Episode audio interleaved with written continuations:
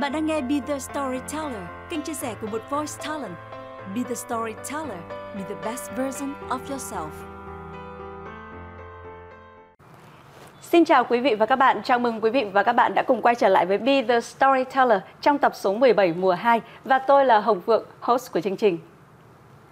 Các bạn thân mến, trong cuộc sống của chúng ta, không ai là không phải trải qua bát khổ trong đời nhưng trước mỗi biến cố trước mỗi nỗi khổ thì con người lại chọn những cái thái độ khác nhau.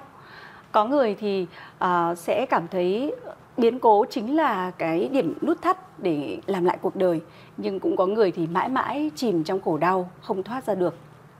Vậy làm thế nào để chúng ta có thể sớm chấm dứt đau khổ và không phải chịu đựng thêm nữa? Làm thế nào để chúng ta có thể uh, sống một cách an yên trong tâm hồn?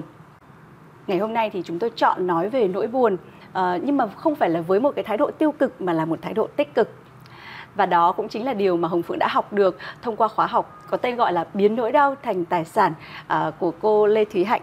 Đây cũng là người mà Hồng Phượng đã nhắc tới rất nhiều trong cái mùa số 1 uh, ờ, và ngày hôm nay thì Hồng Phượng vô cùng uh, hân hạnh và vui mừng khi cô đã nhận lời tham gia với uh, mùa 2 của Be the Storyteller uh, với cái hình thức là talk show. Uh, chắc chắn là cô sẽ chia sẻ được nhiều hơn tới khán giả của Be the Storyteller đúng không ạ? Xin chào Hồng Phượng cũng như là xin chào quý vị khán giả trong chương trình Be the Storyteller. Vâng, à, cô Hạnh thân mến, à, thực ra em à, rất là hữu duyên khi mà có cơ duyên được biết tới cô. Lần đầu tiên ý, thì em biết cô qua nickname đó là Nữ Hoàng Tên Miền. Và khi đó thì cách đây đã hơn 10 năm rồi à, Đã có duyên là nhân viên của cô trong khoảng 2 tuần thử việc ở tại Micronet Thế còn tới năm 2020 thì chúng ta lại được gặp lại nhau nhưng mà với một cái vai trò khác đó là cô trò trong một cái khóa học rất là đặc biệt có tên là biến nỗi đau thành tài sản. Vâng em cũng vẫn còn rất ấn tượng với khóa học ấy. À, và ngày hôm nay thì à, cô à, xuất hiện tại đây à, có chắc hẳn là có rất là nhiều học viên. À, từng học cô thì đã nhận ra cô và biết cô rồi nhưng có rất là nhiều bạn khác thì có thể chưa biết.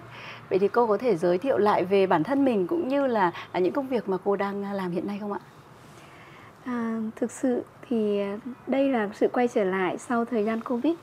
Trước đó thì Hạnh được biết đến là nữ hoàng tên miền, là một người sở hữu hơn 3.000 tên miền.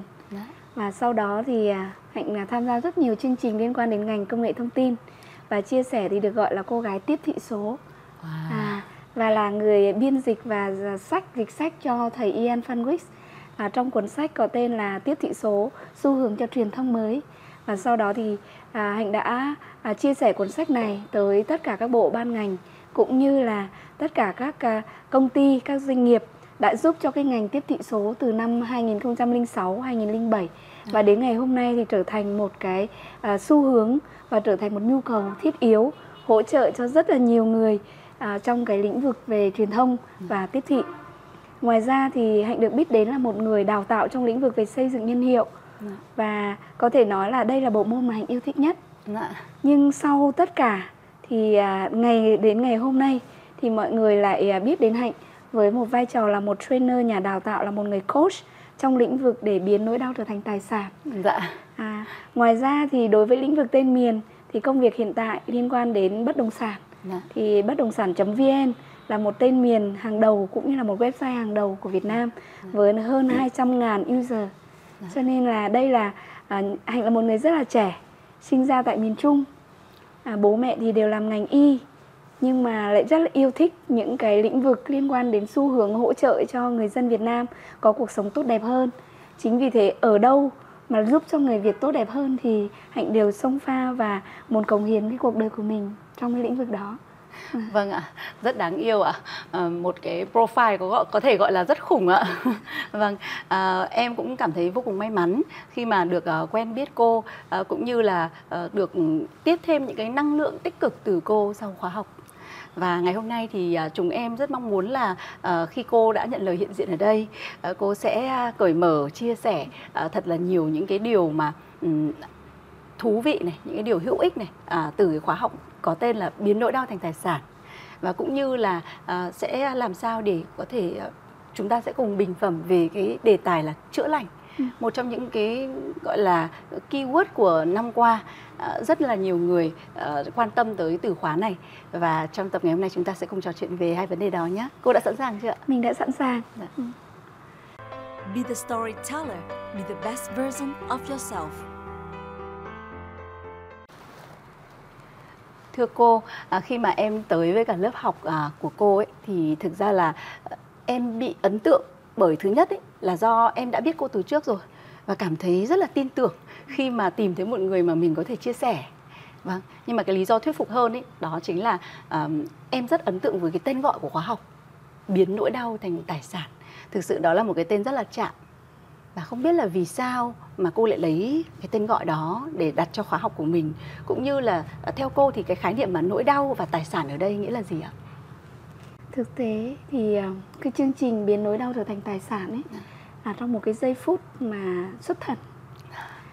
À, khi mà mình trải qua một cái tuổi thơ à, cũng rất nhiều những cái nỗi đau và nỗi buồn và cô đơn. Để sau đó thì mình đã lựa chọn mình đứng lên để trở thành một con người thành công và hạnh phúc. Và trong quá trình mà làm ăn kinh doanh ấy thì mình lại nhận ra rằng là có rất là nhiều người có tiền nhưng lại cũng không hạnh phúc. Và mình cũng nhận ra rằng có rất nhiều người có sức khỏe cũng không hạnh phúc. Rồi mình cũng nhận ra rằng là rất nhiều người thì trải qua cả nhiều rất là trải nghiệm thú vị trong cuộc đời họ vẫn không viên mãn thì mình mới nhận ra rằng là có một cái giá trị ý nghĩa trong cuộc sống này. Nó lớn hơn tất cả kể cả về sức khỏe kể cả về là tiền bạc hay kể cả là về những cái ký ức hay trải nghiệm của cuộc sống. Và đó chính là nỗi buồn. Và rất là ấn tượng rằng mình nhận thấy rằng là khi mình buồn ấy thì mình được sống thật với chính mình. Khi mình buồn ấy mình tìm và sáng tạo ra được rất là nhiều những giá trị mà lúc vui không có. Rồi mình nhận ra rằng là khi con người biết trân trọng cái nỗi buồn ấy thì con người đó họ được sống theo một cái cách rất là khác biệt. Và hạnh cũng nhận ra rằng là trong cái thời gian covid cũng như thời gian mà con người lao vào đi kiếm tiền mưu sinh thì con người phải chạm vào rất là nhiều các cái khái niệm và họ hướng đến một cuộc đời viên mãn Vâng. nhưng họ lại không chạm vào được thì ừ. mình bắt đầu mới nhận ra rằng là hình như trong cái nỗi buồn đấy có một cái gì đó rất quý giá Dạ. và hạnh đã tìm đến với rất nhiều cuốn sách rất nhiều người thầy để khám phá bên trong nỗi buồn nó là cái gì Dạ. thì hóa ra rằng theo như thầy Tony Robbins thì nói rằng là nỗi buồn ấy chính là một cái động lực lớn nhất của loài người của con người chúng ta Dạ. và theo như là Giêsu là Đức, uh, Đức Chúa, Chúa Giêsu. Dạ. thì ngài có nói rằng nỗi buồn ấy thì đó chính là một món quà thì mình bảo tại sao mà những bậc thánh nhân và những người mà đã từng trải nghiệm sâu sắc về cuộc đời họ lại rất trân quý về nỗi buồn Dạ. thì mình mới có chương trình là biến nỗi đau trở thành tài sản Vâng. và mình nhận ra trong hàng chục ngàn học viên ấy Dạ. thì mình nhận ra rằng là ô khi mà họ từ chối nỗi đau thì nỗi đau càng nhiều hơn Ừ. nhưng một khi họ trân quý và yêu thương nỗi đau họ có thể xuyên thấu nỗi đau đặc biệt là họ biết ơn nỗi đau ấy Dạ. thì cuộc đời của họ lại vô cùng đẹp đẽ và sang trọng Dạ. và mình nhận ra rằng là có khi đó chính là thần thái của mỗi con người luôn Ừm. đấy nên là hồng phượng là mình có rất nhiều học viên Dạ. từ bắc chí nam kể cả là có những chuyến đi sang là thái lan để chia sẻ cho những người phụ nữ ở thái lan Dạ.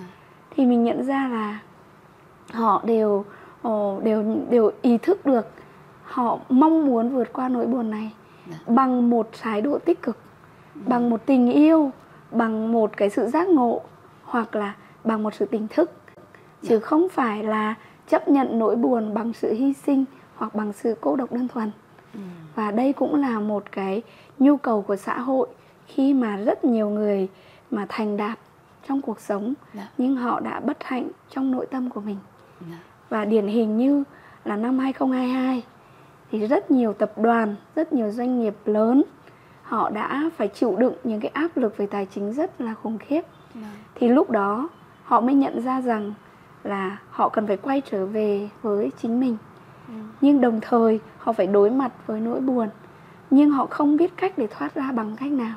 dạ. thì khóa học biến nỗi đau trở thành tài sản chính là dành cho họ dạ. và hạnh mong muốn là bằng sự trải nghiệm của tuổi thơ sự trải nghiệm của kinh doanh sự dạ. trải nghiệm của việc học thuật cũng như là quá trình nghiên cứu về văn hóa lịch sử dân tộc sẽ giúp cho hạnh hãy kết nối được với những con người đó và sẽ giúp đỡ họ cũng như giúp đỡ chính bản thân mình cuộc sống trở nên viên mãn hơn Dạ, vâng ạ. Em cảm ơn uh, cái ý nghĩa nhân văn rất là tuyệt vời mà cô vừa chia sẻ.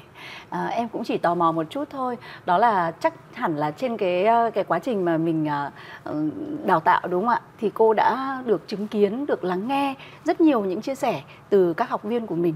Vậy thì không biết là có cái câu chuyện nào khiến cô cảm thấy xúc động và nhớ nhất không ạ? Hạnh nhớ nhất là rất là nhiều câu câu chuyện có thể nói là trong 5 ngàn cái số phận mà Hạnh đã từng tiếp xúc ấy dạ.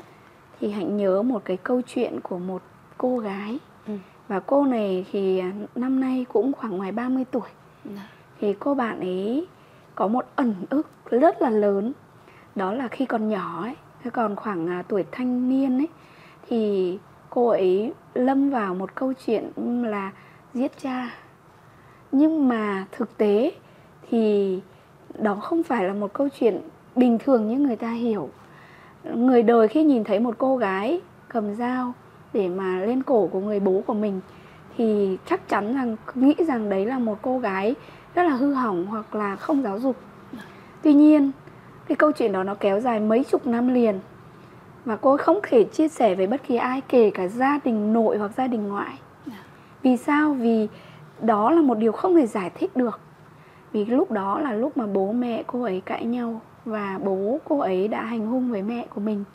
Và cô ấy là một người học võ, nên là cô ấy mặc dù là một người phụ nữ, nhưng mà tình yêu của cô ấy dành cho mẹ quá lớn và đặc biệt khi bị kích động thì đã cầm dao và muốn sát hại bố mình. Sau đó dòng họ nội và dòng họ ngoại, nói chung tất cả đều không coi cô ấy là một người con trong gia đình và cô ấy phải buôn ba đi rất là nhiều nơi và cô ấy phải vào Sài Gòn để sinh sống. Thì khi mà cô đến với lớp học biến nỗi đau thành tài sản ấy thật sự ngày đầu ấy thì mình tiếp xúc thì cô ấy ngồi một chỗ và không bao giờ nói gì được. Vì cái nỗi đau của cô ấy là một nỗi đau à, nó không phải là một cá nhân của một người bình thường mà là vì là bố mình cho nên nó liên quan đến đạo hiếu. Và sau ngày thứ hai thì cô ấy bắt đầu chia sẻ. Và khi đấy trước khi chia sẻ thì cô ấy đã đấm rỉ toàn bộ máu trên hai bàn tay của mình vào tường. Nghĩa là toàn bộ máu của cô ấy lên tường. Và khi cô ấy bắt đầu dằn vặt để nói ra được câu chuyện của mình, thì cả lớp, khoảng gần 100 người học viên đã khóc. Khóc bởi vì cô ấy đã dám nói ra câu chuyện mà rất khó nói như vậy. Và sau đó cô ấy được ôm, được chữa lành ngay tại lớp. Sau đó cô ấy được giải phóng ra tất cả những cái năng lượng mà u ám trong cơ thể của mình sau khoảng mấy, hai, ba chục năm. Cho nên đây là một cái câu chuyện mà mà mình cảm thấy là ừ, thương xót nhất.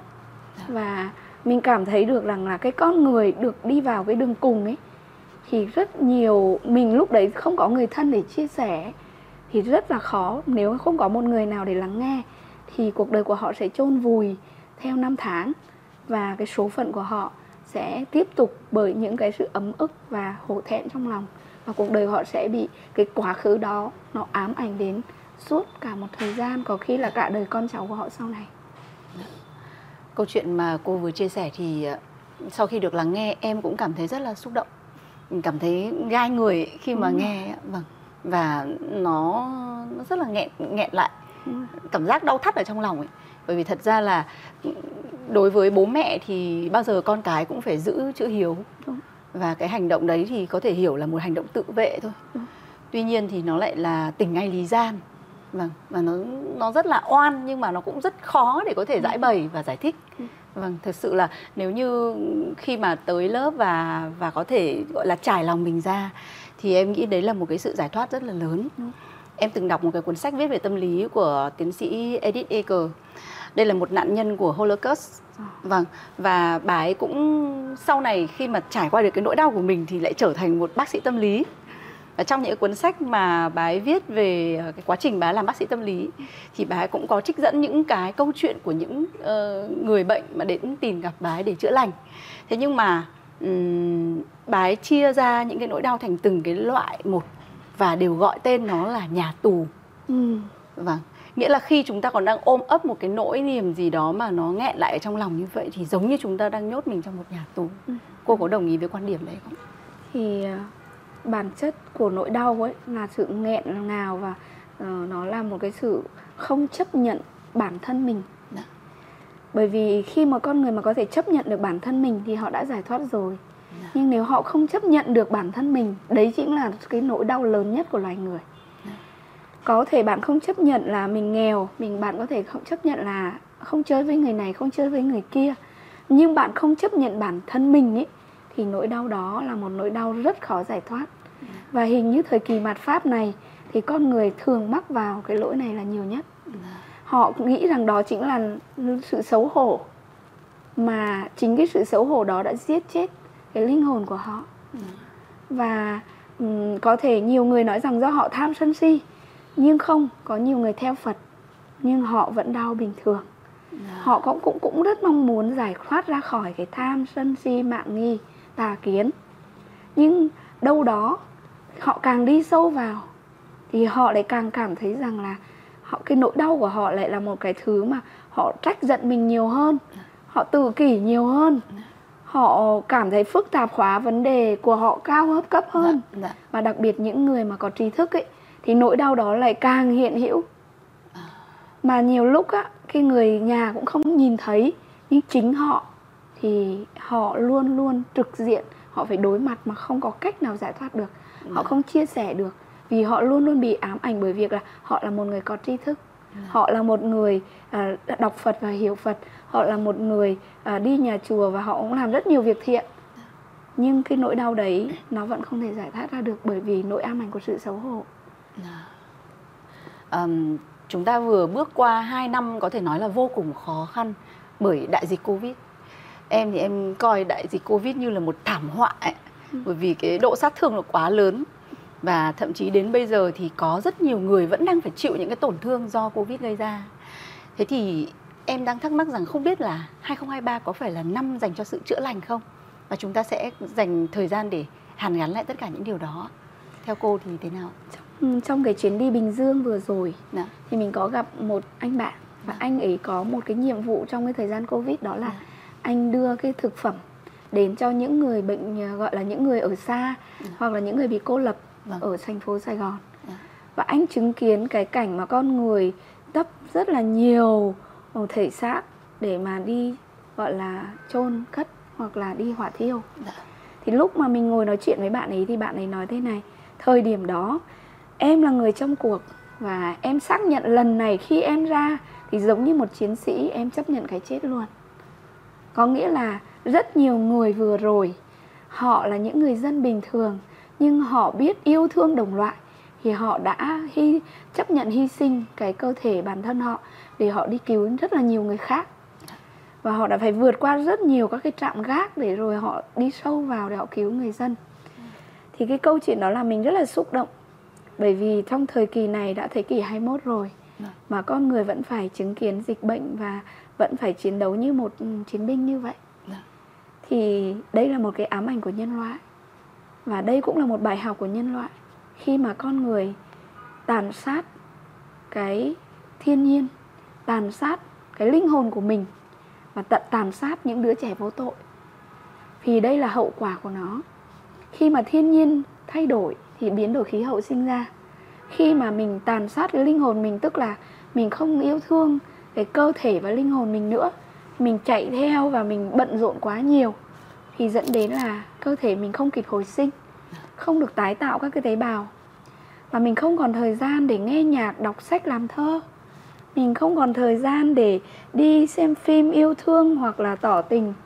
Bây giờ tất cả nó nó giống như là một cái cỗ cỗ máy Dạ. Và- một cái cuộc sống nó cứ vội vã đúng không? vội vã quấn hết mọi thứ đi và rất là nhanh đúng và rất là bận rộn. Chúng ta Ừ. thậm chí là quên mất cái khoảng thời gian dành cho chính mình đúng rồi Vâng, để có thể ờ, tận hưởng Đó. những cái cảm xúc ừ, trân quý những cái cảm xúc riêng ở bên trong. và hạnh cảm giác là mọi người hình như không còn tiếp xúc với thiên nhiên nhiều đặc biệt ở thành phố Dạ. ngày khi hạnh mình còn nhỏ ấy thì hạnh hay tiếp xúc với sao với trăng với gió với mây đó thực tế là cái nguồn dược liệu tuyệt vời. Nhưng mà con người thì bỏ quên nó rất là lâu. Hình như bây giờ Hà Nội chẳng hạn chúng ta đâu có nhìn thấy trăng sao vào buổi đêm vì do không khí mịt mù bởi bụi bụi và chúng ta phải lên miền núi chúng ta mới có thời gian để chúng ta trải nghiệm cái không gian đó. Vậy đấy chính là chúng mất đi cái quyền được sống mà trời đất đã ban cho chúng ta rồi. Rồi sau đó là gì? Chúng ta hủy hoại đứa trẻ vô tội bởi vì là mọi người nhìn thấy bây giờ những cái em bé mà bị sát hại trong các bệnh viện và nó tạo thành một cái nghiệp quả cực kỳ lớn do cái uh, cái gọi là uh, em những cái đứa những cái à, bạn trẻ Hồng Nhi oh, không có ý thức về cái cái sinh mạng của những đứa trẻ đó. Dạ. nên dẫn đến em biết là đây là một tội lỗi rất là lớn luôn. Nó dẫn đến là chúng ta bị rất nhiều cái bệnh lạ. Nó bị quấy nhiễu nó bị ám ảnh bởi từ cái cái cái cái sức mạnh mà mà gọi là uh, khi mà mình sát hại một cái đứa bé thì cái những người mẹ hoặc người bố đấy đều bị ảnh hưởng về mặt tâm linh hết. Thì cứ thế cơ thể của chúng ta bị mất và hao mòn. Nên là dịch covid nó tạo ra từ biến đổi khí hậu và sự hao mòn về tâm linh. Đó. Thì cho nên là khi mà covid nó tạo ra thì bây giờ chúng ta phải đứng trước một cái sức mạnh là lựa chọn và phải có một quyết định là coi cái covid đó là một điều hiển nhiên phải xảy ra và nó đã xảy ra. Dạ. còn bây giờ chúng ta không thể trách lỗi bất kỳ ai. Dạ. là, là thời gian để chúng ta uh, nhìn lại và yêu thương nhau nhiều hơn. Dạ. và nhận ra rằng um, cái giá trị đích thực của cuộc đời này nó là ở đâu. Và chắc chắn rằng rất nhiều gia đình đã được gắn kết rất nhiều mối quan hệ đã được gắn kết sau covid. Và họ nhận ra rằng là lúc đó tiền có thể rơi từ trên trên các tòa nhà xuống mà không ai cần nhặt vâng. và bây giờ là lúc mà chúng ta uh, chữa lành vết dạ. thương mà trong thời gian 2 năm vừa qua chúng ta đã phải trải qua covid vâng Dạ, rất là xúc động và em thì em cũng rất là trân quý cái khoảng thời gian này. Trời ơi, chúng ta cảm thấy mọi thứ nó bình yên trở lại. Sau một cái vài cái năm cảm giác như là Covid nó oanh tạc ấy, oanh tạc cả cái thế giới này. Vâng, và thực sự lúc ý là cảm thấy căng thẳng, cảm thấy nghẹt thở, cảm thấy mất phương hướng vì cảm thấy như là không còn tương lai. Ừ. Vâng. Nhưng mà thời điểm bây giờ thì em thấy là mọi thứ nó cân bằng hơn và chúng ta bản thân con người học hỏi được rất là nhiều sau Covid. Đúng. Be the storyteller, be the best version of yourself. Thưa cô Hạnh thân mến, thì uh, trong cái khóa học mà em uh, tham gia thì em vẫn rất là ấn tượng và rất là nhớ với một câu chuyện mà cô đã chia sẻ. Đó là về Adam và Eva. À, Chúa rất là yêu thương Adam và Eva và Chúa đã dặn rất là chi tiết rằng là các con nhớ là chỉ được ăn quả ở trên cây sự sống mà không được ăn quả trên cây biết thiện biết ác. Thế nhưng mà thực tế là Adam và Eva đã không làm được như thế và chúng ta sinh ra con người chúng ta. Vâng. Ý nghĩa đằng sau cái câu chuyện này thì cô cũng đã giải thích cho chúng em hiểu đó chính là việc là ờ, cái điều mà chú mong muốn nhất ấy là chú luôn yêu thương con người. Ừ. và con người sống thì cần phải có lòng biết ơn à, cũng như là cần phải à, tin vào Chúa thì à, tất cả những cái điều hạnh phúc và tốt đẹp ấy, nó sẽ đến. Thế và cái quan điểm này thì thật ra khi mà được cô chia sẻ đấy là lần đầu tiên em biết. Nhưng khi mà sau này em đọc thêm một số cuốn sách gần đây em có đọc liên quan tới do thái giáo trong sách này có kích trích một số cái nội dung từ kinh Tan Mấc và Torah. Thì nội dung này nó gần như là trùng khớp với cả nội dung của câu chuyện vừa rồi. Và điều này khiến em rất chăn trở. Và em càng thầm thía hơn những cái điều mà đã được cô ờ, giảng dạy. Vậy thì em chỉ có một cái thắc mắc đó là ờ, phải chăng là con người chúng ta vì phán xét quá nhiều khi đã biết thiện biết ác? Và phải chăng là vì chúng ta ôm những cái điều tiêu cực như là cái sự uất hận oán giận là nó càng khiến cho nỗi đau của chúng ta trở nên ờ, khủng khiếp và hủy hoại chúng ta nhiều hơn có đúng không cô? Ừ, đây là một câu chuyện mà có thể nói là hay nhất và cũng là ý nghĩa nhất trong cái cuộc đời làm đào tạo và khám phá cái nội tâm của mình. Dạ. Vì ấy, khi ấy, mà mình um, trải qua rất là nhiều khổ đau rồi mình cũng trải qua rất nhiều thăng trầm rồi. Thì mình mới nhận ra rằng là phải có một cái gì đó đằng sau cái thân phận số phận của mỗi con người. Rất nhiều người đặt một câu hỏi rằng là khi chúng ta sinh ra ấy, thì liệu là do trời đã ban cho chúng ta số phận hay là chúng ta kiến tạo nên số phận này? Và câu chuyện về Adam Eva trích trong kinh thánh thì nó chỉ là một câu chuyện nếu một người bình thường sẽ không bao giờ hiểu được cái ẩn ý mà phía đằng sau lời Chúa dạy. Bao giờ lời Chúa cũng không bao giờ là lời trực diện mà là lời của của một một cái gọi là một bực giác ngộ, một cái bực yêu thương nên không muốn là gây cho con người một cái sự phán xét rằng bạn phải theo thế này, bạn phải theo thế kia mà luôn luôn ẩn ẩn chứa những cái nội hàm rất là đặc biệt thì ngày giây phút nào mà hạnh tìm ra cái ý nghĩa bên trong của cái câu chuyện này. Dạ. lúc hạnh kể cho rất nhiều học viên thì mọi người bảo ô câu chuyện này có thật à cô? Dạ. thì cũng đầu tiên mọi người chỉ quan tâm nó có thật hay không. Sau đó mọi người bảo ô thì câu chuyện này thì cũng chỉ là câu chuyện là à, sự hình thành của con người thôi mà. Dạ. thì cũng có người tin chúa có người không tin chúa. Có người tin phật. Vậy thì cái câu chuyện này cũng không có ý nghĩa với những người theo phật. Thì sau đó thì mình bảo thực ra cô hạnh là một con người và cô hạnh là một người mà à, sinh ra trong một gia đình có nề nếp là theo gọi là đạo thờ ông bà tổ tiên à. rồi cũng được giác ngộ về đạo phật nhưng tại sao cô hạnh nói là mọi tri thức mọi cái trí tuệ của con người dù ai sinh ra thì đều đáng trân quý mà không những thế lại là một bực là thượng đế hay là một một bực thánh à. mà câu chuyện này nó nói về sự hình thành của tội lỗi của con người, chứ không phải là chỉ là con người. Nguồn gốc sinh ra tội lỗi mà, hay còn gọi là nỗi đau. Mà con người sinh ra nỗi đau là do tội lỗi. Thế thì cái bài bài học này nó cho chúng ta thấy một điều. Khi chúa nói, con, các con ơi, trên thiên đường là nơi ấy mà con người không có sự xấu hổ, con người đều không cần phải mặc quần áo, con người không cần phải uh, làm bất kỳ một việc gì để có sinh ra tội lỗi cả. Con người có thể làm bất kỳ việc gì mà thích chỉ có một điều chúa dặn rằng là ở đây có rất nhiều loài cây nhưng có cây sự sống và cây biết thiện biết ác. Các con đừng bao giờ ăn đến cây biết thiện biết ác nhé bởi vì các con ăn vào các con sẽ chết. Thì trên đó có rất nhiều sinh vật thì có con rắn. Thì con rắn nó là một cái người cũng thực ra là một cái một sinh vật mà Chúa cũng đã lựa chọn để mà được tận hưởng cái thiên đường đó. Thì con rắn mới nói rằng là với Eva rằng là bạn hãy ăn đi. Bởi vì Chúa nói thế thôi nhưng không bao giờ chết đâu. Mà ăn vào ấy thì còn giỏi hơn cả Chúa cơ.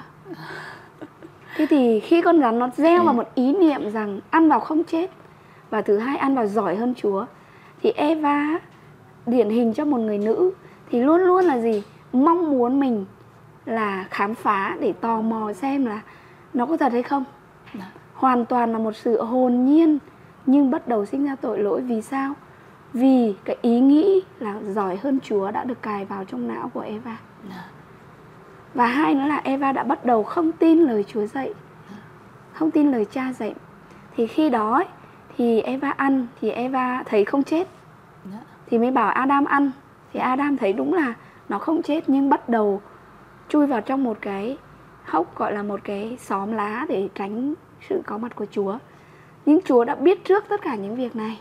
Dạ. Và Chúa hỏi Adam con ở đâu? Thì Adam mới ló mắt ra và nói rằng là Thưa Chúa con đây. Hỏi tại sao ta gọi con mà con lại trốn ở trong bụi cây? Bảo do con xấu hổ. À. Và đó là bắt đầu con người biết xấu hổ. Và hình như tội lỗi ấy, của con người ấy, là bắt đầu từ cái việc muốn khôn hơn người khác muốn giỏi hơn người khác và bắt đầu không tôn trọng cái người sinh thành ra mình dạ. gọi là ban sự sống cho mình mà bắt đầu muốn giỏi hơn người nên cái sự lòng xấu hổ đó là của Adam và Eva bắt đầu xuất hiện dạ. và Adam Eva xuất hiện điều đó thì Chúa mới hỏi rằng là tại sao mọi ngày con không mặc quần áo thì con không xấu hổ thì hôm nay con lại xấu hổ bởi vì Adam lại nói dối rằng là do không mặc quần áo Ừ. đấy cũng là bắt đầu xuất hiện của câu chuyện về sự dối trá ngoài ra là Adam bắt đầu cảm thấy rằng là bình thường Chúa giao cho Adam quản lý người nữ Đã. Dạ.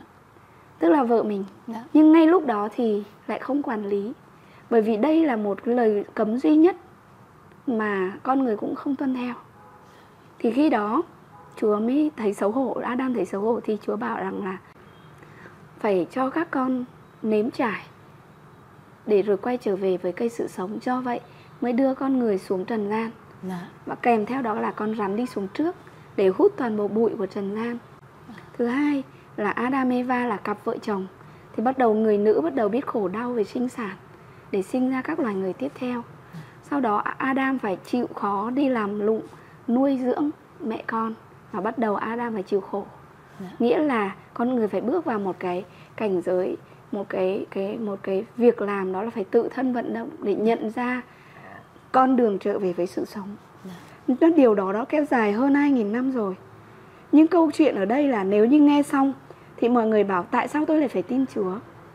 Chúa là ai mà tôi phải tin? Cho nên khi mà con người bảo rằng là tôi không thể có một niềm tin kiểu giống như là là là theo sự ép buộc áp đặt được Dạ thì lúc đấy bạn hãy nhìn lại câu chuyện ban đầu. Đó là cây biết thiện, biết ác và cây sự sống. Ý nghĩa đằng sau đây là không phải là Chúa nói rằng chúng ta chết về mặt thể xác, mà ý nói Chúa nói là chúng ta chết về mặt linh hồn.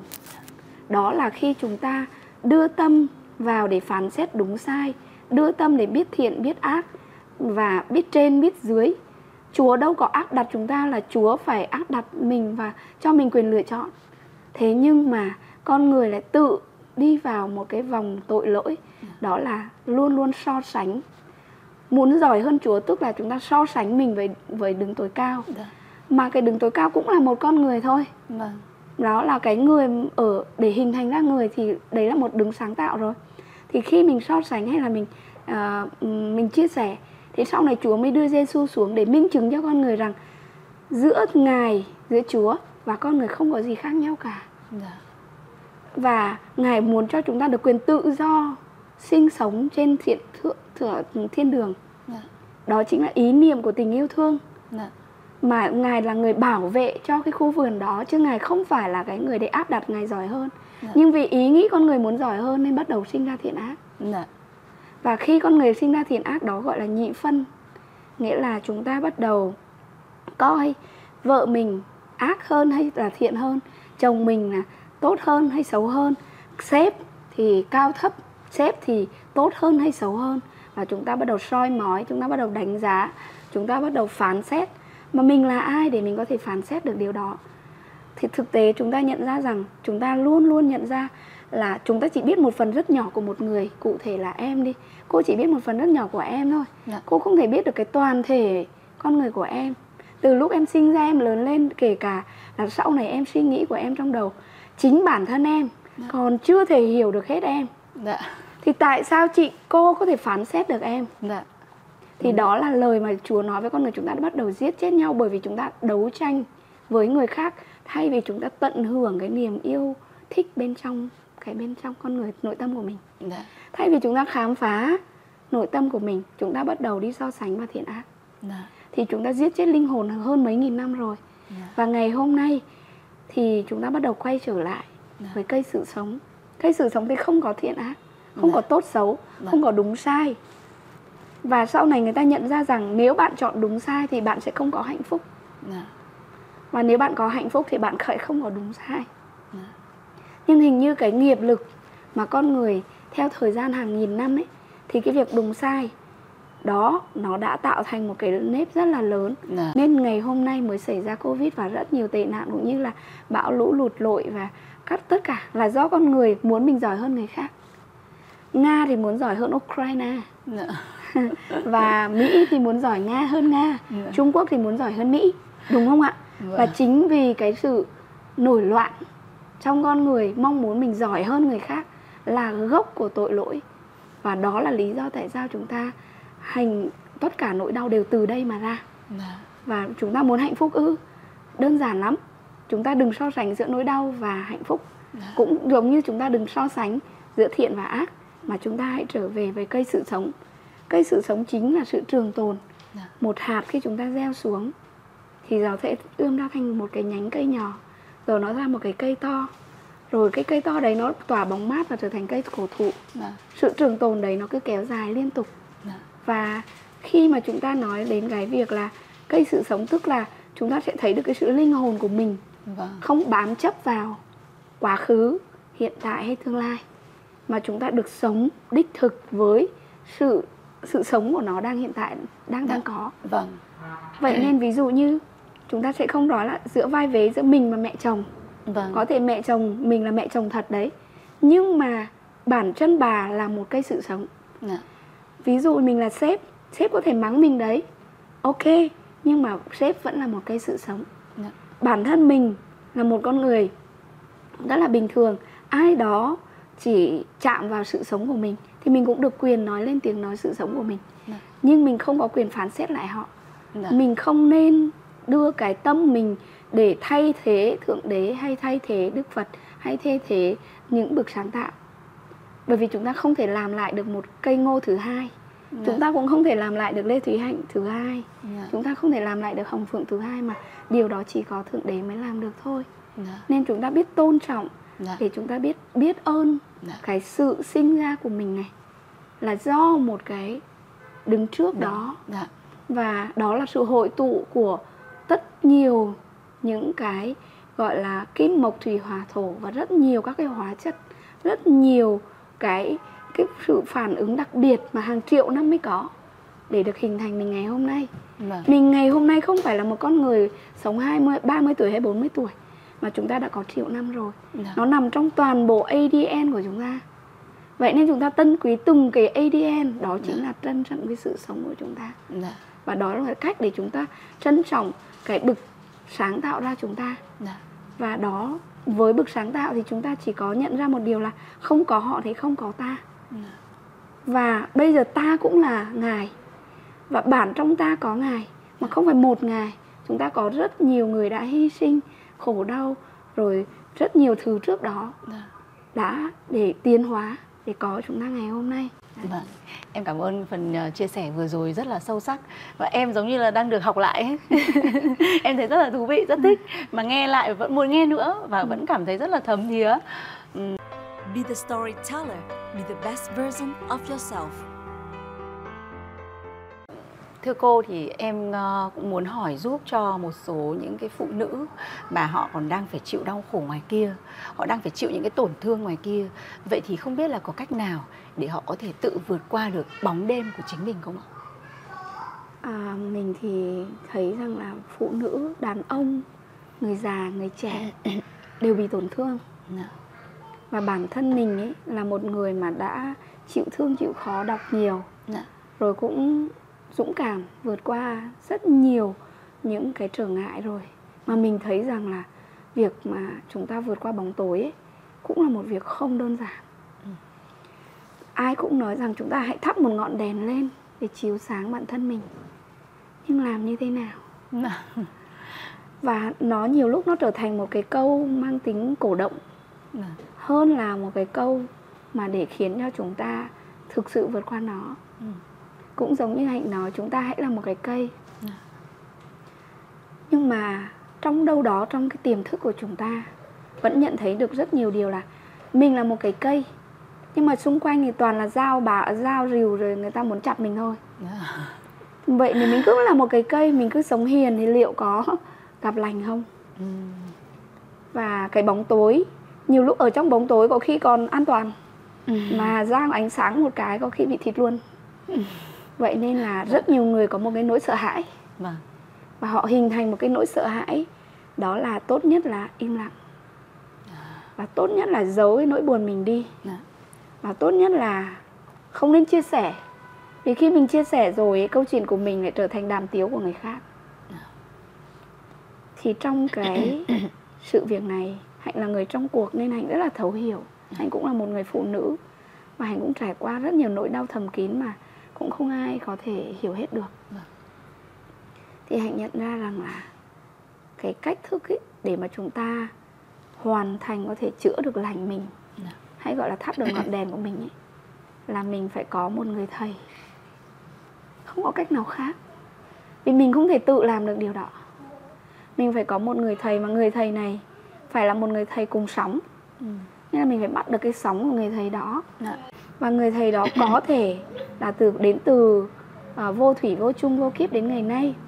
Cũng có thể là một người ngay bên cạnh bạn là bố mẹ hay là người thân của bạn cũng có thể là một đứa trẻ. Nhưng mình phải có nghệ thuật tìm thầy. Ừ. và nghệ thuật tìm thầy ở đây ấy là mình phải nhận ra rằng là mình đang ở cấp bậc nào trong các cái bậc giác ngộ. Vậy mình phải có có trí huệ phải có trí tuệ. Đi tìm thầy phải có trí tuệ nha. Thế thì hạnh muốn chia sẻ mọi người một bí quyết. Chúng ta sẽ có 10 cái bước và trong 10 cái đó ấy, thì mọi người sẽ nhận ra mình đang ở đâu để tìm người thầy tiếp theo Dạ. ví dụ mình đang ở nội lực của mình là một cái người mà mà à, rất thích học hỏi Ừ. nhưng mà mình lại không nhận biết được những cái học hỏi của mình và không có khả năng để mà ừm, chia sẻ được cái kiến thức của mình Dạ. mình không thể nào mà à, muốn giúp một ai đó cũng không giúp được Dạ. tức là mình chỉ là một người học thôi Dạ. và khi mình là một người học ấy thì mình phải ý thức được mình đang là một một người đi học Ừ. và mình đừng coi mình là một người giỏi giang gì cả hãy biết Ừ. mình đang là một người đi học đi thì khi mình biết mình là một người đi học ấy thì mình sẽ đi tìm được một người tốt hơn mình Dạ. đó chính là một cái người gọi là nhận thức được những gì mà người ta xung quanh cuộc sống này Ừ. lấy ví dụ khi nói về tình yêu thì có những người sẽ biết về tình yêu. Họ hiểu ờ, muốn giỏi về tình yêu. Nhưng mà có những người đến tận 70, 80 tuổi vẫn không biết. Vậy hãy tìm những cái người mà người ta có biết về tình yêu chia sẻ cho mình. Dạ. đó. Dạ. thì sau khi mà người ta biết người ta chia sẻ cho mình thì họ chính là thầy của mình. Dạ. còn cấp độ thứ hai là có những cái người mà họ biết về tình yêu nhưng họ lại không sống được trong tình yêu. Dạ. họ không sống được trong tình yêu thì lúc đó ấy, có nghĩa là họ nhận ra tình yêu rất là đẹp nhưng họ lại không biết cách yêu làm Ừ. thế nào để yêu được Yêu thương đúng cách cũng là một nghệ thuật ạ. ồ là một Dạ. nghệ thuật thế thì mình phải tìm một cái người mà người ta hiểu về tình yêu Dạ. thế thì hiểu về tình yêu là người ta giải thích được tất cả những gì người ta biết Ừ. Thế thì khi đó là gì? Giống như một cái người mà họ biết nấu ăn, họ giải thích những gì nấu ăn Nhưng có nhiều người nấu ăn ngon mà không thể giải thích được tại sao họ nấu ăn ngon Ừ.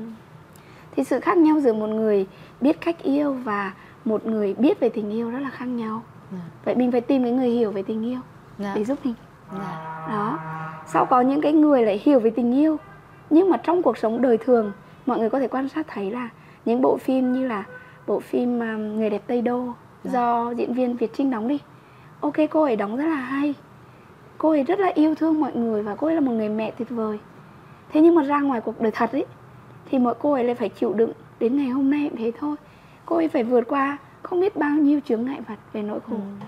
Vậy thì cái người đó là người hiểu về tình yêu Họ mới có thể đóng được bộ phim đó Và Ừ. trở thành một kinh điển đấy chứ Dạ. Thế nhưng mà để cảm về tình yêu Thì không phải ai cũng biết Dạ. Khi ra ngoài thì cô ấy có thể gặp một người đàn ông Mà người đàn ông đấy chưa chắc đã phù hợp với cô ấy Nhưng cô ấy lại không nhận ra Dạ. Và sau đó thì cô ấy phải vào, chạm vào nỗi đau Đó là nỗi đau hai lần Hai người chồng của cô ấy đều gặp phải những câu chuyện buồn Dạ. Thì đó là minh chứng cho việc là họ không cảm được tình yêu Ừ. Vậy vì mình phải tìm cái người cảm được tình yêu Vậy ai là người cảm được tình yêu á Thì khi trong cuộc đời thật của người ta Người ta rất yêu thương con người Và họ không phải sống như trên phim Đó Dạ. Thì, thì sau đó là tìm người thầy cao hơn Là có người cảm hơn tình yêu Nhưng mà họ sướt mướt quá Dạ. Họ bi lụy quá Họ lại có khi nồng nàn quá Dạ. Có khi họ lại hơi ờ, Có khi đi biểu lộ tình tình cảm Nhiều lúc mà mình lại thấy hơi sến Ừ. Hiểu không? Dạ. Thế thì mình lại phải tìm một cái người mà hơn cả cái cấp độ cảm đi Dạ. đó là một cái cấp độ mà họ thấu về tình yêu họ thấu về tình yêu thì cái cách biểu lộ ấy, nó rất là sâu sắc Ừ. mọi người có thể xem những cái bộ phim à, như là những cái bộ phim Titanic đi họ là họ thấu về tình yêu khi cái cảnh mọi người để ý cái lúc mà mình tuổi bọn mình mà Ừ. thì mình rất mê bộ phim này thì cái cảnh mà mà cuối cùng của bộ phim tức là còn lại một cái sự sống duy nhất là chàng trai bạn bạn Jack đúng không ạ Vâng. và cô gái Rose thì cái bạn Jack đó phải đứng lên và ngước mắt lên để cô cô cô bạn gái của mình được sống ở trên cái một cái tấm Vâng, tấm gỗ. tấm gỗ Vâng. còn mình ở dưới Vâng. thì khi mà nói rằng là anh em sẽ chết cùng anh em sẽ chết cùng anh Vâng. bởi vì em không thể sống thiếu anh được. Vâng. thì thì anh ấy nói đúng một câu thôi. Lý do để anh có thể lên thuyền là vì em. Vậy thì em phải sống vì anh. Dạ. Cái câu nói đó nó thể hiện một sự thấu cảm mà có thể không phải là một cái cảm xúc bình thường được. Bởi vì nó nằm ở trong cái sâu thẳm con người đó. Dạ. họ đã yêu đến khi mà gặp người đó họ họ nhận ra rằng là cái sự sống của người kia nó tốt hơn rất nhiều hơn là một cái sự bi lụy rằng là mình phải chết cùng nhau. Dạ. Thì đó là một cái cảnh giới cao hơn của tình yêu. Thế thì còn có nhiều cấp độ nữa. Ý cô hạnh nói rằng là mình sẽ phải biết về 10 bước của tiến hóa tâm linh. Dạ. Và 10 bước chuyển hóa này chính là một cái sự giác ngộ trong thời gian Covid của mình, của Hạnh này. Hạnh nhận ra con người đang hình như là đang không biết mình đang ở đâu trong chính nội tâm của mình. Ừ. Thì cái phương pháp tìm mình một người thầy để giúp mình kích hoạt, mở ra cho mình biết mình đang ở đâu đó sẽ giúp mình tìm được người thầy phù hợp. Không phải là một người thầy quá cao. Dạ. Ví dụ như có nhiều người nghe Phật không nghe nổi, nghe Chúa cũng không hiểu được ừ thì hãy tìm những người bên cạnh mình dạ và quan trọng nhất là mình phải có trí tuệ của một cái con đường gọi là chuyển hóa tâm thức và con đường này có 10 bước đó Hạnh sẽ sẵn sàng chia sẻ với mọi người khi mọi người có thể là ở gần Hạnh hơn. Dạ. Và quan trọng là chúng ta có thể chia sẻ được câu chuyện của mình. Vâng. Và cách để thắp sáng cái bóng tối lớn hơn nữa đó chính là mình làm chủ được câu chuyện của cuộc đời mình. Dạ. Hạnh nhận ra trong quá trình chữa lành ấy vâng. thì nó không phải là mình đưa lý thuyết ra để mình nói với mọi người là phải có 10 bước này 10 bước Ừ. kia đâu. Mà chính là cái năng lượng của cái người thầy đó. Ừ. Là năng lượng của mình sẽ chạm được vào cái câu chuyện nỗi đau của họ. Dạ. Và họ có thể nói ra được và làm chủ được câu chuyện đó. Đấy chính là chìa khóa dạ. để bước ra ánh sáng Vâng, cảm ơn cô với những uh, chia sẻ vừa rồi. À, vậy thì nếu như với những người phụ nữ mà họ đang ở xa ờ, nhưng cũng có những cái nỗi niềm muốn được chia sẻ mà không có cơ hội tìm được những người thầy để đồng hành cùng mình ờ, hoặc là không có được những người ở bên cạnh để chia sẻ cái nỗi niềm đó thì phải làm thế nào để họ có thể tự chữa lành ờ, hoặc là có một cái phương pháp gì đó giúp họ cân bằng cuộc sống và đối diện với nỗi đau của mình được dễ dàng hơn không ạ? Ừ mình cũng là một người tự chữa lành mà nên là bản thân mình cũng nhận ra rằng là không ai có thể giúp mình ngoài chính mình hết Dạ. người thầy cũng chỉ giúp mình là chỉ ra một con đường Dạ. nhưng cũng chỉ là chỉ ra thôi còn để đi đến con đường đó và bước đi trên hành trình đó thì vẫn là chính mình Dạ. cho nên ấy thì hạnh cũng hiểu rằng việc chữa lành này là một ý nghĩa là một sứ mệnh rất là lớn và hạnh được sinh ra trên đời thì cũng đã nhận ra rằng mình có sứ mệnh này và mong muốn giúp nhiều người Vâng. tuy nhiên là sức thì có hạn và hai nữa trong cuộc đời này cũng có rất nhiều người họ cứ chạy trốn khỏi nỗi đau Vâng. nên họ cũng không tìm đến mình Dạ. và do vậy mà mình cũng chỉ mong muốn rằng là mọi người cũng giống mình là có thể tự chữa lành được Vâng. Thì chữa lành ấy tự chữa lành ấy là một cái câu là một cái nghệ thuật. Nó rất là đặc biệt. Vâng. với hạnh thì đã từng trải qua. Thì việc đầu tiên ấy đó là mình phải biết đặt câu hỏi cho chính mình hay gọi là tự vấn đúng. Mình nếu đặt câu hỏi sai với chính mình thì tự mình sẽ đi tìm một câu trả lời sai. Ví dụ mình hay hỏi câu hỏi tại sao lại điều đó lại đến với mình thì đó là một câu hỏi dằn vặt và khiến cùng đến khiến mình trở nên chìm vào bóng tối Vâng. và khổ đau hơn. Nếu mình hỏi câu hỏi là làm thế nào để mà mình thoát khỏi nỗi đau này thì có thể là mình sẽ đọc sách mình có thể thư giãn mình cũng có thể là ờ, tìm những người thầy trên mạng. Nhưng rồi nó nỗi đau vẫn không kết thúc. Bởi vì con số phận của mỗi con người ấy, nó được quy định bởi một quan điểm rất đặc biệt đó là quan điểm về sướng và khổ cứ khi nào mà chúng ta còn giữ cái quan điểm sướng khổ ấy ở trong lòng ấy thì đương nhiên chúng ta sẽ bị chi phối bởi nó Vâng. và việc tự chữa lành ấy là một câu chuyện để mình biến tất cả những cái khái niệm sướng khổ này bằng một khái niệm mới Vâng. Hay còn gọi là thay đổi một ngôn ngữ mới Ừ. thay đổi một ngôn ngữ mới và thay đổi một bản chất mới cho sướng khổ Vâng. và có nhiều người nói rằng là sướng ấy tức là được người khác yêu chiều được người khác gọi như là cung phụng và mang thật nhiều tiền đến cho mình Ừ. nếu mà mình quan điểm như vậy mà không có như vậy thì mình khổ Ừ. có nhiều người quan điểm sướng ấy tức là mình sẽ được đọc rất là nhiều sách và mình được sống với những giây phút tự do tự tại. Dạ. và sau đó thì họ tìm đến sách và tự do tự tại. Vậy thì mình phải tìm ra một cái cái phiên bản mới của mình bằng một khái niệm mới về sướng khổ. Mình là người tạo ra cái hoàn cảnh của mình chứ hoàn cảnh không tạo ra mình. Ừ. vậy khi mà mình muốn tự chữa lành thì thay vì chúng ta đặt câu hỏi tại sao để thiên về quá khứ Dạ. cũng đừng đặt câu hỏi làm như thế nào để chúng ta cảm thấy khó khăn Ừ. mà chúng ta hãy tự nói với mình một cái câu thôi là tôi sẽ thay đổi quan điểm về sướng khổ bằng một quan điểm khác và do vậy mình sẽ tự chủ được với cái quan điểm này Ừ. mình là một bậc sáng tạo với ngôn từ. Tôi khỏe mạnh. Và khi chúng ta nói là để thay đổi một năng lượng của một con người ấy, thì có ba yếu tố. Một là yếu tố về ngôn ngữ. Dạ. ngôn ngữ đó cũng không cần phải tích cực. Vì rất nhiều người cứ chạy theo ngôn ngữ tích cực rồi cũng bị ảo ảnh tạo ra. Ừ. thì hãy là chính mình nhưng bằng một ngôn ngữ chân thật. Ví dụ tôi thấy hạnh phúc khi tôi đọc sách. Tôi thấy hạnh phúc khi tôi đi du lịch.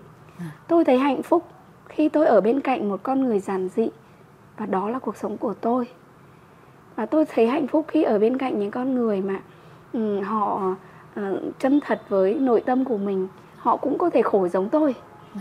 họ không bao biện cho nỗi khổ của mình. Họ cũng không giấu nỗi khổ giống ừ, không phải là tự ờ, như là một người thầy lúc nào cũng cao ngạo rồi cũng tỏ vẻ ra là không có chuyện gì. Họ có thể đồng hành lắng nghe câu chuyện của tôi.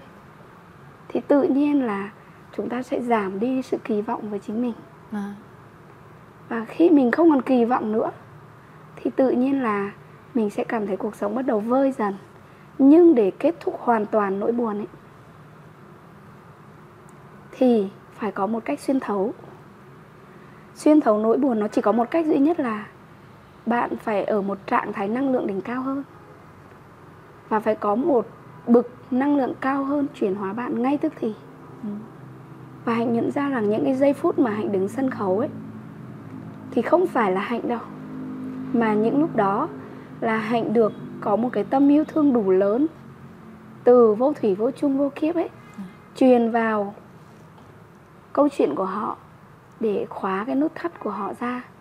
Và nhờ cái tha lực đó mà hạnh chỉ là một người tiếp nối thôi, là cái cầu tiếp nối mà truyền thẳng trực tiếp vào cái cái năng lượng cao hơn đó thì họ mới thoát ra khỏi hoàn toàn.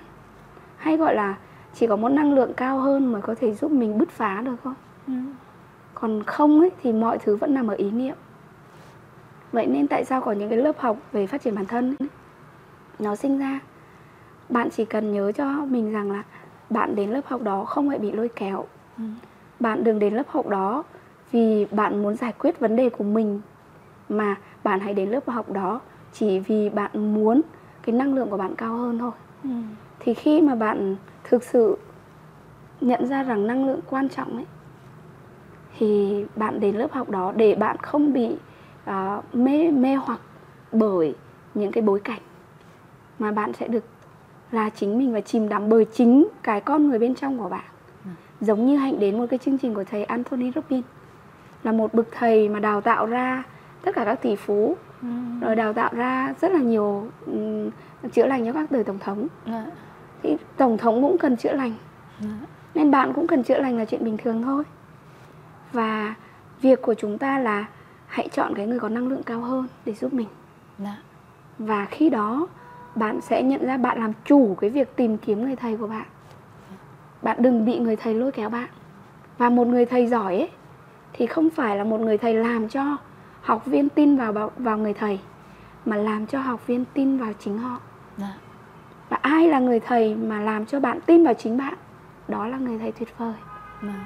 đó đấy chính là cái cái cái điều còn ba yếu tố thì ngoài ra là ngôn ngữ năng lượng và ngoài ra là một cơ thể khỏe mạnh Dạ. một cái cơ thể săn chắc khỏe mạnh thì đó là những cái yếu tố để giúp cho chúng ta tự chữa lành Vâng. à, Vâng em cảm ơn cô rất là nhiều. Ờ, cái ờ, câu chuyện vừa rồi ấy thì ờ, khi mà nói về cái chủ đề tự chữa lành này thì em cũng gợi lên trong đầu một suy nghĩ về một nhân vật ừ. và chắc chắn là cô Hạnh cũng rất là biết người này đấy ạ. Vâng, đó chính là Oprah Winfrey, nữ hoàng truyền thông. Ừ. Vâng, Ờ, bà là một người da màu sinh ra tại Mỹ. Ờ, bà là một đứa con ngoài giá thú Ừ. và cuộc đời của bà chịu rất là nhiều nỗi bất hạnh trong tuổi thơ.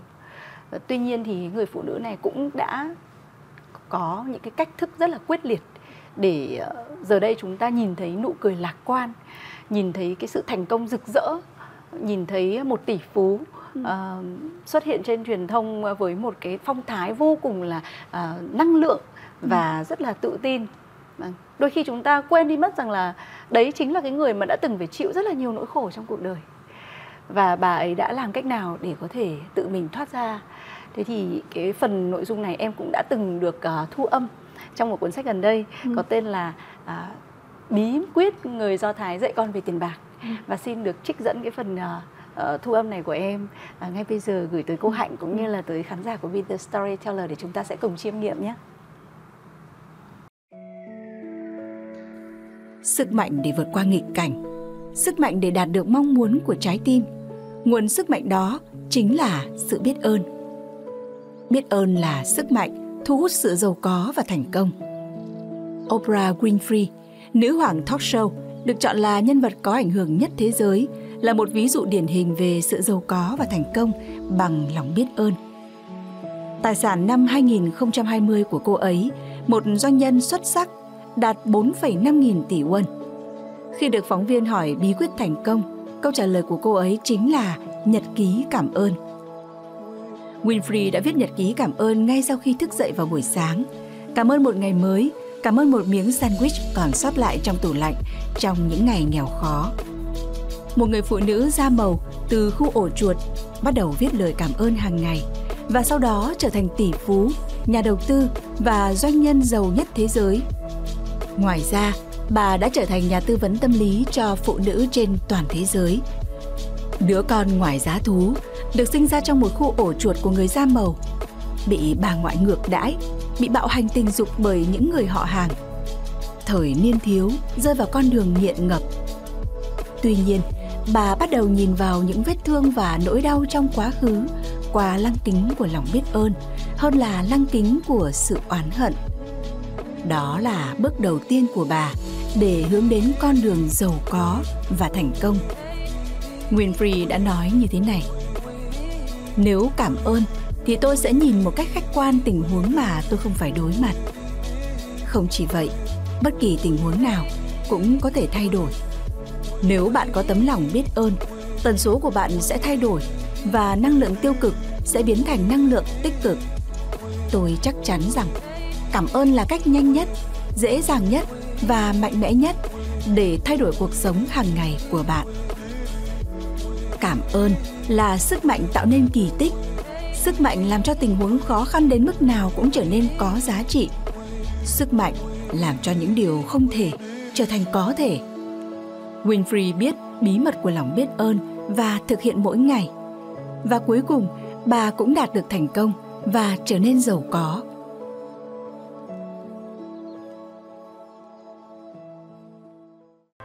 Be the storyteller. Be the best version of yourself.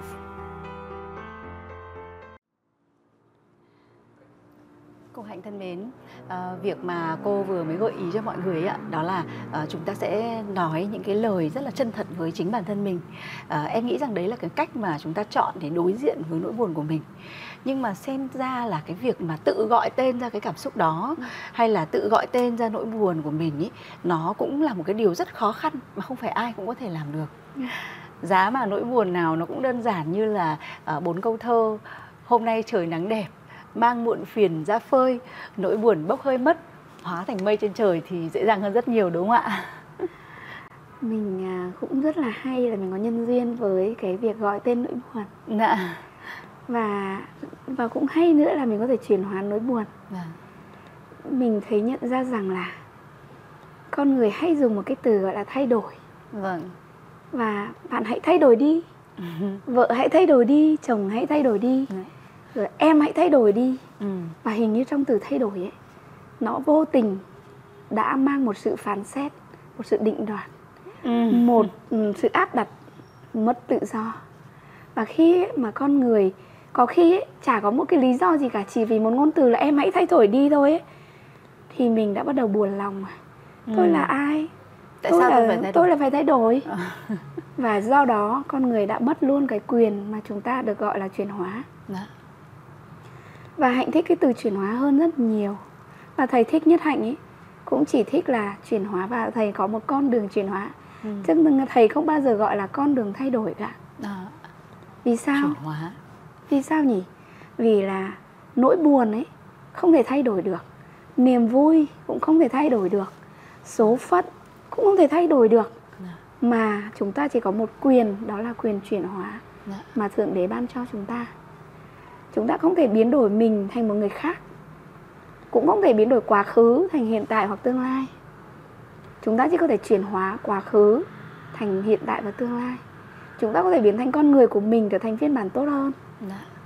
tuy nhiên đó cũng là một lý thuyết vậy thì làm thế nào để mà mình có thể chuyển hóa được thì cái việc hành trình một cái nỗi buồn ấy thì mình phải nhận ra giá trị của nỗi buồn nếu không nhận ra giá trị của nỗi buồn thì mình sẽ luôn luôn coi nỗi buồn là một cái một cái thứ phải vứt đi phải bỏ đi Ừ. phải loại bỏ Dạ. phải hủy diệt nó Vâng. và ai làm mình buồn thì tức là người đó là kẻ thù của mình Vâng đúng ạ. thì lúc đó chúng ta sẽ không bao giờ chạm được vào sự chuyển hóa hết Dạ. bởi vì giá trị của nỗi buồn ấy Dạ. nó nằm ở một cái điều rất là thú vị đó chính là một cái à, một cái sự gọi là tích lũy Ừ. là một món quà mà thượng đế nói Dạ. nó là một cái giống như là một sự thật Ừ. nỗi buồn là một sự thật và cái sự thật này ấy, do mình gán nghĩa cho nó như thế nào là việc của mình thôi Ừ. còn vui ý, nó chỉ là chớp nhoáng thôi mọi người sẽ nhận ra là vui thì rất dễ giả tạo nhưng buồn thì không thể giả tạo được và cái gì không giả tạo ấy thì cái đấy có một ý nghĩa cực kỳ lớn Ừ. và hãy nhìn ra trong tâm thức của bạn. Khi nói về những sự vất vả ngày xưa ấy thì bạn sẽ nhận ra rằng ô tại sao mình lại có thể trải qua một cái tuổi thơ mà mình lại vất vả như thế? Mình khổ đau như thế mà mình cũng vượt lên được nhỉ? Và mình hoàn toàn lúc đấy mình có một cái trạng thái hân hoan tự hào. Là ngày xưa nhá đi bắt cua bắt ốc nhá ngày xưa nhá bị là tổn thương thế này thế kia nhá nhưng ngày hôm nay thì tôi lại như thế này tôi vẫn khỏe mạnh Dạ. tôi vẫn làm được rất nhiều việc Dạ. và bắt đầu mình bắt đầu là nhận ra là hình như là có một cái cái, cái gì đó rất là sảng khoái trong đó có một cái gì đó rất tự hào trong đó Vâng. và khi mình tự hào về những gì mình đã trải qua ấy thì nó tạo ra một nguồn năng lượng Dạ. và cái nguồn năng lượng đó chính là món quà mà thượng đế cho chúng ta Vâng. Còn nếu như ai đó mà cứ chìm đắm trong nỗi đau Ừ. mà không biết trân quý nỗi đau thì chúng ta sẽ trách móc này Ừ. tại sao tôi không sinh ra trong một gia đình nghèo giàu hơn tại sao tôi lại không ờ, sinh ra một gia đình hạnh phúc hơn Vâng. tại sao bố mẹ tôi này lại không giỏi giang bằng bố mẹ nhà người khác Ừ. và bắt đầu nó tại sao mình không sinh ra ở mỹ đi Ừ. mình Quá- oán trách mình oán trách tiêu cực đúng À, không rồi. Dạ. thì đấy là sự sự lựa chọn về giá trị của nỗi đau Dạ. và đó là nỗi đau là thành tài sản bởi vì chỉ có sự thật mới thành tài sản Vâng. và khi nỗi đau là chúng ta được sống với cái tôi đích thực của mình Dạ. nhưng cái đôi tôi đấy nó đã bị tổn thương và cái giả tôi nó đang bị loại bỏ dần nó giống như một con đại bàng nó đang được cạo đi cái lớp lông xù xì của nó để nó tái sinh Dạ. vậy trong một đời người con người thì không phải sinh một lần khi chúng ta sinh ra một lần đầu tiên nó mới chỉ là một đứa bé Ừ. nhưng chúng ta còn sẽ sinh ra rất nhiều lần trong một đời người Ừ. cứ mỗi lần mà chúng ta biết ơn cái nỗi đau là mỗi lần chúng ta tái sinh Dạ. và hãy nhị, hãy cứ thử, thử kiêm nhiệm lại cái câu nói này của hạnh xem có đúng không Vâng. mỗi lần chúng ta gặp một chướng ngại vật và thường chướng ngại vật sau thì lớn hơn chướng ngại vật trước Dạ. Và cứ mỗi lần chúng ta vượt qua một chướng ngại vật lớn hơn Dạ. thì sự tái sinh của chúng ta lại lên cao hơn Dạ. và đó là ý đồ của tiến hóa Dạ. và chúng ta tôn trọng cái ý đồ tiến hóa này Dạ. của thượng đế Dạ. của bậc sáng tạo Dạ. chúng ta không thể hiểu tại sao chúng ta lại cũng có tay có chân có mắt như thế này chúng ta không thể hiểu tại sao lại hình thành ra hồng phượng hay hạnh đâu bởi vì đó là một cái bí mật của vũ trụ Ừ. nó là một huyền cơ của vũ trụ Dạ. Nhưng chúng ta chỉ cần biết biết ơn cái Ừ. thân thể này chúng ta hãy biết ơn cái trải nghiệm mà chúng ta đã vượt qua Dạ. và hãy đưa cái sự sống vào bên trong mọi ý niệm thay vì đưa biết thiện biết ác Dạ. thì chúng ta sẽ được hồi sinh được tái sinh rất nhiều lần trong một kiếp Dạ. và khi chúng mình nhận ra Phật là một kiếp của Chúa Phật là một một nhân chứng của Chúa cho nên khi chúng ta tu Phật chúng ta không bị mâu thuẫn với Đức Đức Chúa Ừ. bởi vì Phật là một con người đã thành Ừ. ở sự giác ngộ Dạ. về trí tuệ và từ bi thì trong Chúa là đứng sáng tạo ra Ngài thì tức là trong Chúa có Ngài và cái quan trọng là chúng ta đừng phân tách giữa Chúa và Phật Ừ. thì chúng ta cũng giải thoát luôn Dạ. khỏi các cái đức tin mà hiện nay đang làm khổ chúng ta Ừ. rồi người ta sẽ hỏi rằng là ô thế đạo thờ ông bà tổ tiên liệu có mâu thuẫn với đạo Phật và đạo Chúa không thế có phải dẹp bàn thờ đi không thì đây cũng là một bài toán mà chúng ta phải nhận ra rằng Ừ.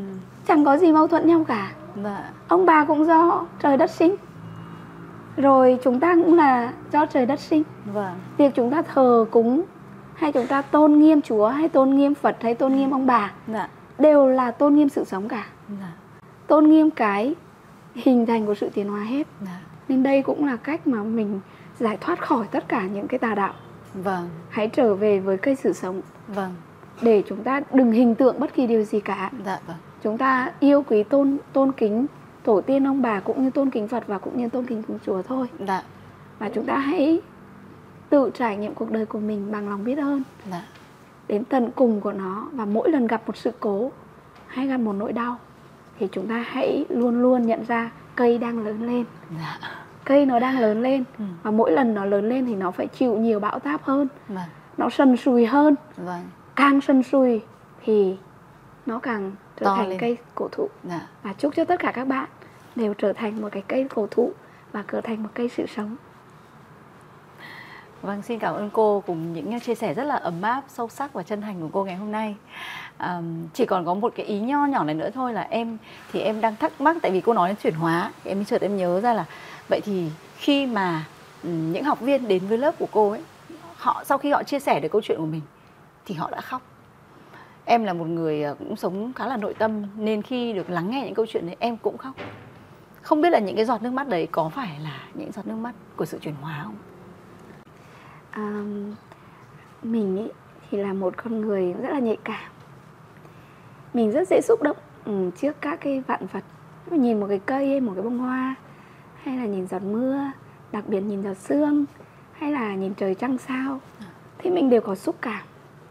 Vậy cho nên là mình dễ nhận ra rằng là trong mỗi con người của chúng ta cái gì cũng có giá trị hết. Và đặc biệt là nước mắt. Không hề tự nhiên mà nước mắt nó lại phải trôi ra ngoài. Chúa thượng đế hay đứng tạo hóa đã tạo ra giọt nước mắt đều có giá trị của nó. Và khi nào con người khóc tại sao cái lúc chúng ta sinh ra thì không phải là cười? Ừ. đứa bé Sinh ra sinh ra, khóc. lại là khóc. Bởi vì đấy chính là món quà. Dạ. và đừng từ chối nước mắt. Đừng kìm hãm giọt nước mắt của mình. Hãy trân quý đó chính là cái suối nguồn yêu thương mà trời đất ban cho chúng ta đặc biệt là phụ nữ và ngoài ra ấy, là đàn ông Cứ lúc còn nhỏ ấy có bao giờ phân biệt là giữa con đứa trẻ Trai và con trai gái. với gái khóc đâu Dạ. cứ đứa trẻ khóc thì gọi là đứa trẻ khóc thôi chứ Vâng. nhưng sau này người đàn ông hình như bị cấm khóc Đấy. không còn được khóc nữa là một thiệt thòi và đàn ông khóc ấy rất đẹp. Họ khóc khi mà họ có thể ở bên cạnh cưới được người mình yêu. Họ khóc khi nhìn thấy người mẹ của mình hạnh phúc. Họ khóc khi mà họ nhìn thấy những người đồng bào của mình được bảo vệ được tự do. Họ khóc khi mà họ có thể viết nên một áng thơ hay là làm được một cái tác phẩm nghệ thuật. Dạ. hạnh rất mong muốn mọi người hãy khóc. Và kể cả những lúc chúng ta buồn thì nước mắt chính là giải pháp để cho tất cả chúng ta có thể tận hưởng được cái giây phút được an ủi mà chính mình ấy khóc được ấy là rất quý và bây giờ mọi người ấy do ẩn ức quá nhiều kìm hãm giọt nước mắt nên sinh ra stress Ừ. phải uống thuốc stress Ừ. còn trước đó con người cũng stress đấy Dạ. cũng khóc đấy nhưng mà con người không stress như bây giờ Vâng. bởi vì họ khóc nhiều hơn Dạ. Họ họ hồn nhiên hơn Hồn nhiên hơn. họ tự nhiên hơn nên là Vâng, họ khỏe hơn là như vậy. Vâng. và họ ít bệnh hơn Ừ. vậy nên là chúng ta đừng bao giờ dừng khóc lại nếu khóc hãy khóc nếu hét hãy hét nếu tức giận được hãy tức giận nhưng trong tỉnh thức Dạ. và khi chúng ta tỉnh thức ấy thì cái trạng thái của cây sự sống nó hình thành nó cũng giống như một cái mầm cây ở dưới đất nó đang ở trong bóng tối nó không có gì hết ngoài một vài giọt nước. Sau đó tự nhiên nó phải bứt bứt phá ra. Ừ. khỏi cái lòng đất nó đau không? Nó rất là đau. Nhưng đó là cách sự sống hình thành. Dạ. một con gà mà nó sinh ra bằng từ trong ra. Quả trứng ừ, ra. một quả trứng thì nó hình thành con gà. Dạ vâng. còn nếu như mà nó đập vỡ từ ngoài vào thì nó trở thành trứng ốp. Dạ. nên sự sống nó chết. Đấy là một câu nói em rất thích mình rất thích và hình như vậy ấy cho nên ấy chúng ta phải dũng cảm Vâng. dũng cảm với nỗi đau của mình Vâng. dũng cảm bằng sự chia sẻ chứ không phải là dũng cảm bằng cách giấu đi Ừ. cái người giấu đi không dũng cảm đâu người giấu đi bản chất của họ là sự tự ti Ừ. còn cái người mà có thể khóc được thực ra họ rất dũng cảm và mỗi lần trong lớp học mà mình thấy ai khóc ấy mình vô cùng ngưỡng mộ họ vì họ đã được sống thật với cái con người bên trong của họ Dạ. và chỉ có những người dũng cảm mới làm được điều đó thôi còn ai đó mà kiêu ngạo nói rằng à, tôi biết rồi tôi cô nói như thế tôi nhìn người khác khóc là tôi cũng không cần khóc nữa nhưng mà thực tế cuộc cái sự chuyển hóa không hình thành Dạ. và do vậy mà khi buồn đau thì giọt nước mắt chính là sự chuyển hóa tuyệt vời Dạ. bên cạnh đó chúng ta có những người thầy dẫn dắt chúng ta Dạ. chúng ta có thể nghe nhạc chúng ta có thể đọc sách và chúng ta có thể có những người thầy mà hoàn toàn free trên mạng Vâng. giúp cho chúng ta kết nối cũng giống như chương trình của Be the Storyteller này Dạ. hoàn toàn free Dạ. nhưng mà các bạn lắng nghe xong biết đâu đó có thể giúp được các bạn một điều gì đó Vâng. thì đó cũng là cái cách mà chúng ta đang đưa sự chuyển hóa Ừ. và các bạn sẽ được cảm nhận cái sự chân thành của em à, sự chia sẻ lúc mình đang ốm mà mình vẫn có thể chia sẻ với mọi người Dạ. thì cái cách sự chân thành đó ấy, có thể nó sẽ là cái chạm lớn nhất mà trong cuộc đời này của chúng ta có được Vâng. và hạnh hy vọng rằng và mong muốn rằng là tất cả những người Việt Nam của chúng ta khi gặp nỗi đau thay vì oán trách, oán giận, trách móc thì chúng ta hãy tìm bằng con đường biết ơn. Và sự biết ơn chính là dưỡng chất của sự sống. Và đó là cội nguồn của sự sống. Em cảm ơn cô vì đã nhận lời đến với chương trình của chúng em và đã rất là ưu ái cho em à, khi mà dành cả một buổi sáng như thế này à, để à, chúng ta có thể ngồi chia sẻ với nhau rất là sâu, rất là kỹ. À, đây là một cái nội dung mà có thể nói là một cái nội dung đinh mà em mong muốn được truyền tải tới tất cả à, các chị em phụ nữ, à, tất cả những người xem nhưng mà đặc biệt là các chị em phụ nữ nhân cái tháng 3 là tháng dành cho một nửa của thế giới à, để cho chị em có thể à, có những cái sự à, giác ngộ hoặc là tỉnh thức ở trong lòng khi mà được à, nghe cô Hạnh chia sẻ. Và nếu như mà chị em nào ấy mà còn cảm thấy là à, mình mong muốn được gần với cô hơn nữa thì biết đâu à, có thể tìm tới cô trong khóa học biến nỗi đau thành tài sản để có thể tìm ra những tài sản đáng giá mà họ nên trân quý à, và có được cái sự chuyển hóa rất là ý nghĩa trong cuộc đời. Ừ. vâng cảm ơn à, các bạn đã lắng nghe phần chia sẻ của hai cô trò. Và cũng đồng thời là một à, biên tập viên rất là tuyệt vời. Và cô hạnh rất là mong muốn là mọi người sẽ được làm giống như hồng phượng. Cô hạnh cũng sẵn sàng được là à, là một khách mời của các bạn và cũng là một người đồng hành trong chính cuộc đời của các bạn và à, trong các cái câu chuyện mà các bạn sẽ kể trong tương lai. Cô hạnh chỉ mong muốn rằng là mọi người hãy kể ra được câu chuyện của mình. Vâng. hãy trở thành là story à, Be the teller. storyteller. Ờ, ok và đó là cái cách mà chúng ta sẽ vượt lên nỗi đau xuyên thấu nỗi đau và biến nỗi đau trở thành tài sản tại sao nó lại thành tài sản nhỉ bởi vì chính cái nỗi đau đó sau này sẽ được kể lại và khi chúng ta kể lại cho nhiều người mọi người sẽ bắt đầu hình thành ra một nhân cách và cái nhân cách đó chính là tài sản là di sản của chúng ta và từ cái nhân cách đó chúng ta có thể giúp đỡ rất nhiều người Vâng. và từ sự giúp đỡ nhiều người đó biết đâu những tài sản khác sẽ hình thành. Và cô hạnh tin rằng biến nỗi đau trở thành tài sản sẽ là một chương trình mà có thể không phải ngày hôm nay là buổi đầu tiên mà chúng ta sẽ có nhiều chương trình khác và sẽ không có kết thúc ở đây. Hy vọng là hồng phượng sẽ cùng với tất cả các bạn sẽ cùng chung tay nhau để làm chương trình này tốt hơn. Dạ cảm vâng. ơn tất cả các bạn rất nhiều. Vâng. Em xin cảm ơn cô. Và một à, lần nữa thì à, em cũng mong muốn là chúc cho cô sẽ luôn luôn à, xinh đẹp, khỏe mạnh và có thật là nhiều năng lượng để có thể lan tỏa được điều đó tới ờ, cho tất cả ờ, mọi người trong cộng đồng ờ, cũng như là sẽ giúp được cho nhiều người hơn có thể chuyển hóa được nỗi đau của họ. Và em cũng xin được mượn lời của nhà thơ Rumi, một là nhà thơ vĩ đại nhất mọi thời đại. À, ông ấy đã có những cái lời rất sâu sắc viết về nỗi buồn như thế này ạ. Đau khổ có thể là khu vườn của lòng trắc ẩn và nếu như bạn có thể mở lòng ra với mọi sự thì đau khổ có thể là đồng minh tuyệt vời nhất đồng hành cùng với bạn trên con đường tìm kiếm từ bi và trí tuệ. Một lần nữa xin cảm ơn cô rất nhiều và chương trình của chúng ta ngày hôm nay đến đây cũng đã hết rồi. Cảm ơn các bạn đã theo dõi. Xin chào tạm biệt và hẹn gặp lại. hẹn gặp lại Bạn đang nghe Be The Storyteller, kênh chia sẻ của một voice talent. Be The Storyteller, be the best version of yourself.